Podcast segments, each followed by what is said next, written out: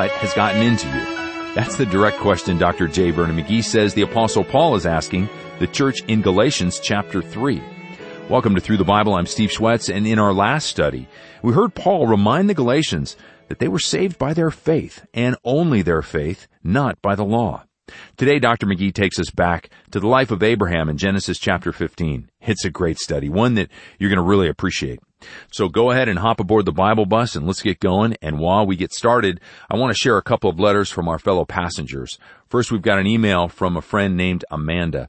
I used to listen to Dr. J. Vernon McGee as I drove to work many years ago. His voice was like a sweet grandfather teaching the Word of God in kindness and love to those who were listening. As a young adult, I appreciated his sincerity and obvious love for the Lord.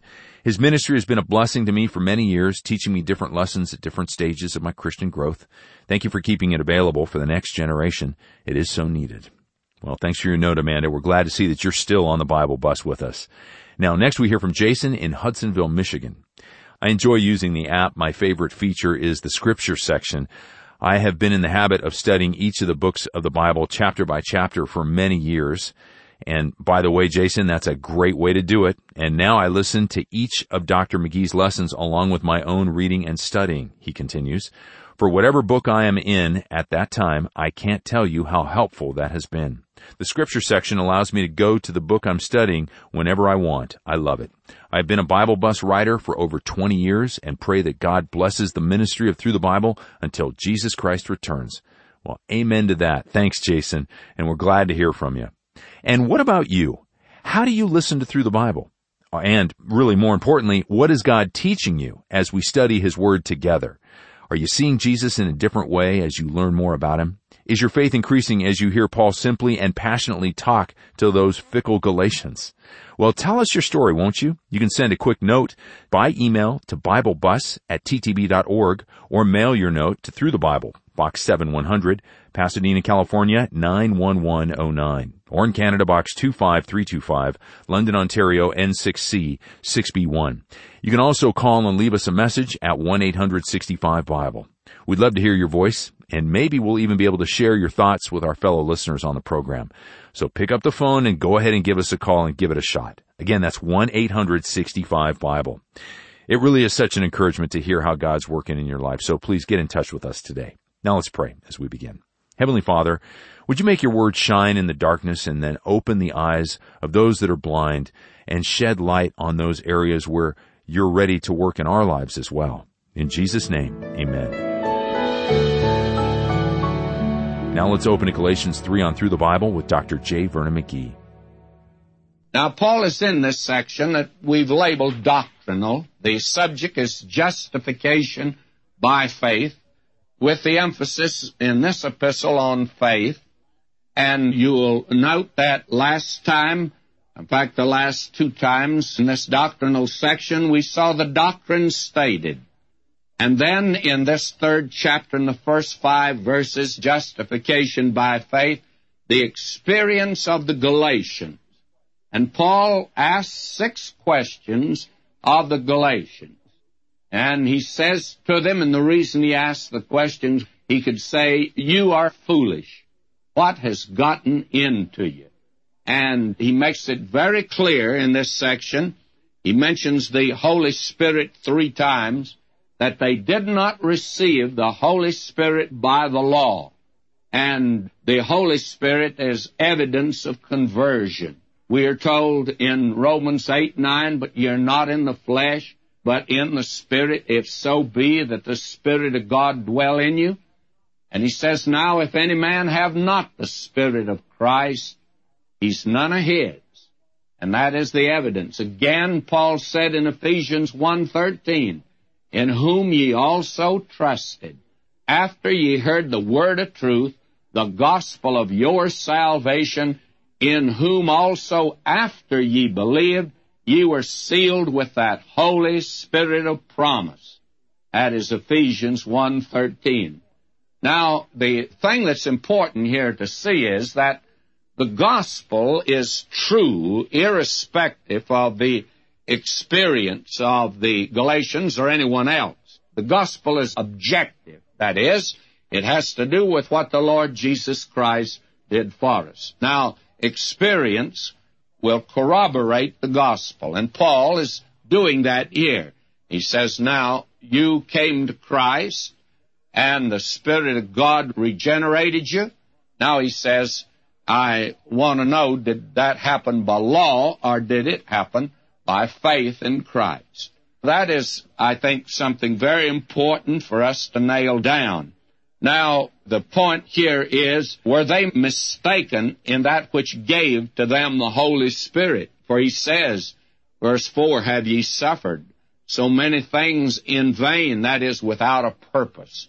If it be yet in vain, if it was even yet still without a purpose. In other words, were you mistaken? And of course, they would be quick to say they were not. Now, he raises this question here, and I think we should look at it again as we went over it so hurriedly. In verse 5, he says, He therefore that ministereth to you the Spirit and worketh miracles among you, doeth he it by the works of the law or by the hearing of faith? Now, you will recall that Paul's apostleship was attacked by the Judaizers. They said he's a Johnny come lately apostle not one of the original twelve. He wasn't with the Lord Jesus during that period. He came along later, and they made an attack upon his apostleship. Now, he's going right back to that here, for he was the one that came into that country, preached the Word of God to them, and as he says here, he performed miracles. He worked miracles among them. And he didn't do it by the works of the law. Paul would be very careful to say that. But it came about by the hearing of faith. He preached the Lord Jesus Christ as the one who died for them, who was raised again, and they are to put their faith in him. And when they did, the miraculous thing took place. They were regenerated, and Paul had the evidence of an apostle. You see, in that day, there were signs that were given to the apostles. I take it that the apostles had practically all the gifts that are mentioned in the scripture. They had certainly all the sign gifts. Paul could perform miracles. Paul could heal the sick. Paul could raise the dead. Simon Peter did all of that also. And that was the mark of an apostle in that day. Now, the apostles have given to us today the Word of God. You and I have a faith today that we're told that's built upon Jesus Christ as the chief cornerstone, but it's built upon the foundation of the apostles and prophets, not upon the apostles, but upon the foundation which they laid. Now that rested upon their testimony, and that which gave credence to their word was that they had the sign gifts. Now after they've given us the word here, then the sign gifts disappear. In fact, they disappeared, I think, with the apostles and there were other reasons why those gifts were in evidence, which we took up when we were in 1 Corinthians. But the important thing for us to note here is that Paul came there not as a Pharisee preaching the law, but preaching Jesus Christ. And that was something that they had experienced. They knew that, and Paul rested upon that. Now we come to another section of justification by faith we have now the illustration of Abraham. And this is that which looms very large, as you can see in this epistle. It begins here with this third chapter, verse 6, and it goes all the way down into the fourth chapter, verse 18, and then we have the illustration, which is an allegory of Hagar and Sarah. And that takes us all the way through the fourth chapter. So actually, the very heart and bulk of this epistle, and we've come now to the high water mark, Abraham will be the illustration that will be given to us. Now, will you notice verse 6? He says, Even as Abraham believed God, and it was counted to him for righteousness. Now, that is a quotation from Genesis 15:6. And it's been a long time since we've been back in Genesis 15:6. That is the illustration, and in view of the fact that we haven't been back there in over two years now, about two and a half years, I think it's about time for us to review just a little in our Through the Bible program and go back and see this illustration. And I think that we should make it very clear this illustration comes from the early part of the life of Abraham, his life of faith. And the quotation is from Genesis 15:6, which says, "And he believed in the Lord, and he counted it to him for righteousness." Now, this is a quotation that you find here. You find it in Romans 4 3 also. This is an illustration that Paul uses in the epistle to the Romans and in the epistle to the Galatians. And Abraham is the great illustration of justification by faith. You can't say that Abraham was justified by law, for the law was not given until 400 years after Abraham. So don't tell me that Abraham was justified by law. And don't tell me that he was justified by circumcision, because he was justified before circumcision was given to him. It became the badge and the evidence, just as today baptism is a believer's baptism. It's not to save you, it's to give evidence that you are saved. And that was the purpose of circumcision. And so it made no contribution to salvation. Now Abraham believed in the Lord, and he counted it to him for righteousness. Now, this took place after Abraham came back from Egypt. He and Lot were separated, and Lot went down the city of Sodom. And the first war is recorded in the 14th chapter of Genesis when the kings from the east came against the kings along the Dead Sea. And the kings from the east, under Chedorlaomer, they were the ones who won the battle, and they were taking all of the booty as well as the people away, apparently into slavery. And of course, in that group, there was this man Lot and his family.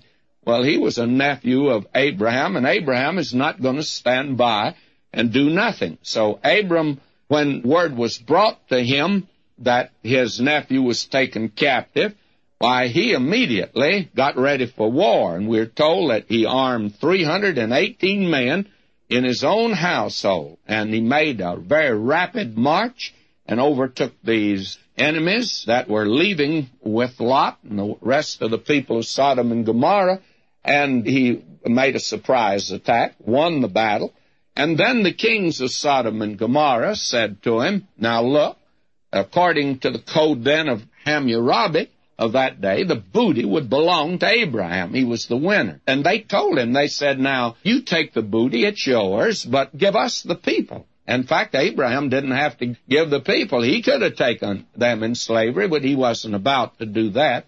And so Abraham wasn't about to take the booty either. He said, you couldn't give me a shoestring or a piece of thread. Now that's getting it down to a pretty small item. He said, I want nothing from you and that was a noble gesture on his part. In other words, he's saying, if I get rich, God will make me rich. I look to God, not to you.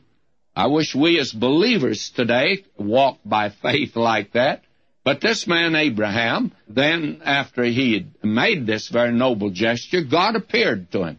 Every time Abraham moved up to the light he had, why, God would appear to him again. And I think that's the reason that so many church members today know so little about the Bible because I don't think God reveals light to us until we live up to it. And that's the reason that you can be a Bible teacher today and go to seed. And there are quite a few that don't want to do anything but argue. I get letters from different individuals across the country. They want to carry on a controversy with me. Well, I don't have time for it. I'm not busy in that. I'm not interested in it, by the way, but it reveals the fact that they've seized on some little technicality or some little doctrine, and some are right and some are wrong. They want to argue about it. God doesn't want us to do that. He's given us the Word for us to grow, and when we begin to grow, then He'll reveal more to us. In other words, He's not given us a T-bone steak, or porterhouse steak, or a filet mignon until you and I get off the bottle. There are too many of us today that are bottle babies. spiritually. We just take milk, and that's all we have, and then we burp all over the place. You find a great many people, the great areas of the Scripture, when it's taught to them, my, they get all worked up because they'd never heard that before, and they can't accept it. It never come to their attention. May I say, God wants us to grow up. Now, Abraham's growing up, and you just feel like shouting when he tells these kings, You're not giving me a shoestring or piece of thread. Then God appeared to him. Chapter 15 After these things, the word of the Lord came unto Abram in a vision, saying, Fear not, Abram, I am thy shield and thy exceeding great reward. Now, what he said to Abram is this Abraham, I protected you in that war. I'm your shield and I'm your exceeding great reward. You did right in turning down the booty, because I will bless you. And you did right looking to me. Now, Abraham's a practical sort of an individual. He's not super pious. He didn't start running around saying, Hallelujah, praise the Lord, and have nothing to show for it. He began to talk to the Lord rather straight. And I think the Lord wants us to do that, friend. I'm afraid too many of us are super duper saints that are very pious, you see. I know sometimes somebody say, Oh, I'm reconciled when something happens to them. Oh, I accept this from the Lord. Well, they haven't accepted it at all. They're really in rebellion. Well, if you're in rebellion, why don't you go and tell him about it? Tell him how you feel. Tell him you think that he gave you a rough deal. You'll find that Moses went to the Lord on that basis. And by the way, Abraham is coming just that way. Listen to him. And Abram said, Lord God, what wilt thou give me, seeing I go childless, and the steward of my house is this Eliezer of Damascus? And you see, the one born in his house, he didn't have an heir. The chief steward, that would be the individual to inherit. That was also in the code of Hammurabi of that day. And so Abraham said, Well, I don't have a child. You told me I would. Listen to him. Verse 3 And Abram said, Behold, to me thou hast given no seed, and lo, one born in my house is mine heir. That's the code of Hammurabi. It'd have to be followed. You know, the Lord likes for us to deal with him like that. The Lord says, I'm glad you brought that up, Abraham. Been wanting to tell you something. And listen, and behold, the word of the Lord came unto him, saying, this shall not be thine heir, but he that shall come forth out of thine own bowels shall be thine heir. God says, Abraham, you don't need to worry. Eliezer's son's not going to inherit. You're going to have a son. Now, verse 5. He brought him forth abroad and said, Look now toward heaven. Tell the stars, if thou be able to number them. And he said unto him, So shall thy seed be. God had told him before his seed would be as numberless as the sand on the seashore. Now he tells him to look toward heaven. It must have been night. God took him by the hand and said, Look up now, Abraham. And we're told that in that section, with the naked eye, you can see about 5,000 stars. I'm also told if you'd put a 16 inch telescope on it, you'd see 50,000 stars. And I don't know what you'd see if you put the 100 inch or the 200 inch telescope on it. But be that as it may, I don't think any telescope could give you the exact number of stars that you could see at that time looking up. Now, Abraham, you can't count the stars. You won't be able to count your offspring. And you know what Abraham did? Verse 6 He believed in the Lord. And it's very expressive here. It really means this. Abraham said, Amen to the Lord. God says, I'm going to do it. And Abraham says, Amen. God says to you and me, I gave my son to die for you. If you believe on him, you won't perish. You'll have everlasting life. Will you say amen to that? Will you believe God? Will you accept it? That's what it means. That's justification by faith. He believed in the Lord. He believed God, and when he believed God, God at that moment declared him righteous. By what? His works? No. His works were imperfect. He didn't have perfection to offer God. And we're going to see how Paul will develop that a little later on. But Abraham didn't have perfection. But now he does because his faith is counted for righteousness. That is justification. He stands justified before God. Now, Abraham said to the Lord, Would you mind putting that in writing? Now somebody says, well, I've read my Bible back in Genesis and I don't remember it saying that. Well, it does. Verse 7, he said unto him, I am the Lord that brought thee out of Ur of the Chaldees to give thee this land to inherit it. And he said, listen to Abraham now. He's talking back to the Lord. He's not one of these, you know, super pious saints. He said, Lord God, whereby shall I know that I shall inherit it? In other words, put it in writing. And you know what the Lord said? The Lord said, well, I tell you, meet me down at the courthouse and I'll put it in writing. Now somebody said, wait a minute, doesn't say that. But it does, friends. Verse 9. He said unto him, take me a heifer of three years old, and a she-goat of three years old, and a ram three years old, and a turtle dove, and a young pigeon. Now that's the way they made contracts in that day. That's the way that was done. In fact, that's the way Jeremiah tells us about the contracts that were made in his day. And if you turn over, and I didn't intend to do this, but I guess I ought to, Jeremiah 34:18 says, And I will give the men that have transgressed my covenant, which have not performed the words of the covenant which they had made before me when they cut the calf in twain and passed between the parts thereof. In other words, when they made a contract in that day, Two men agreed. One man agreed to do something, the other man agreed to do something in turn. They put the sacrifice, a half on this side, a half on the other side. They would take hands and walk between. And that seal the contract. That's what means going before notary, friends, down at the courthouse. Now, the thing that Abraham did, he got the sacrifices ready. It's rather picturesque. Verse 10, he took unto him all these and divided them in the midst, laid each piece one against another, but the birds divided he not. Now Abraham's waiting. What happened? Well, the fowls came down upon the carcasses. Abraham drove them away. God was late getting there. He didn't get there till sundown.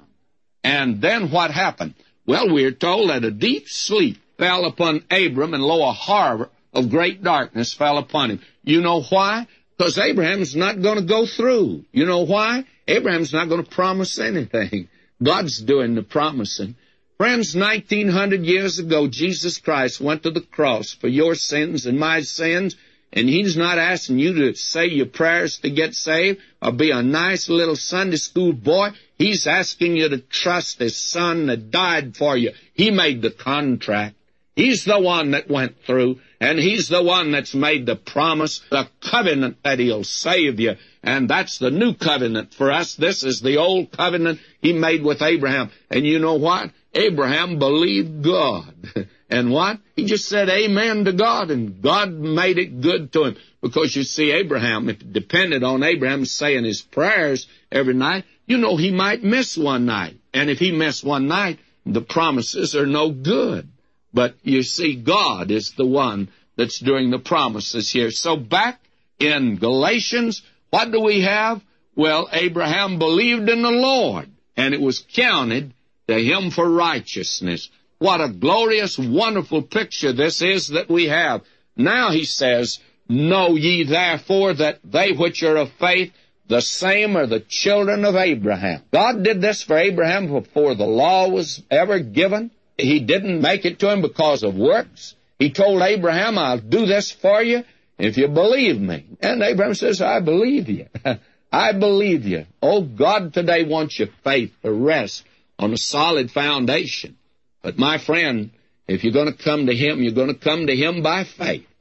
That is, He's come to the door of your heart, and He can't come any farther than that. He won't knock it down. He'll knock there and say, Behold, I stand at the door and knock. Now, if you let Him in, He'll save you, and you can only open the door by faith, my friend. Well, we'll have to leave off there. This is very important section, as you can see, and we'll pick up there next time. Until then, may God richly bless you, my beloved.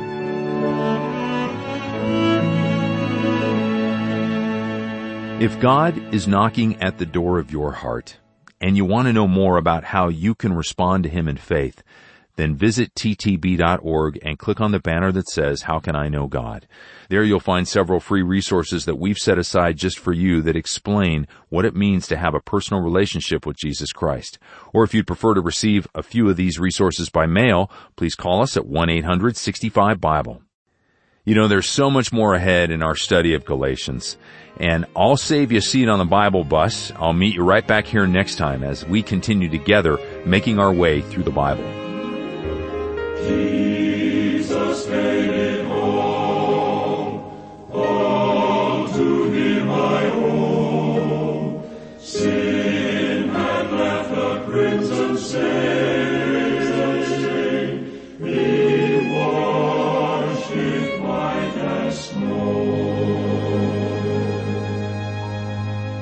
Our story on the Bible bus today is just one step in a five-year journey through the entire Word of God. Come along for the ride, and you'll study both the Old Testament and New Testament, discovering God's great redemption story. Is this your story too?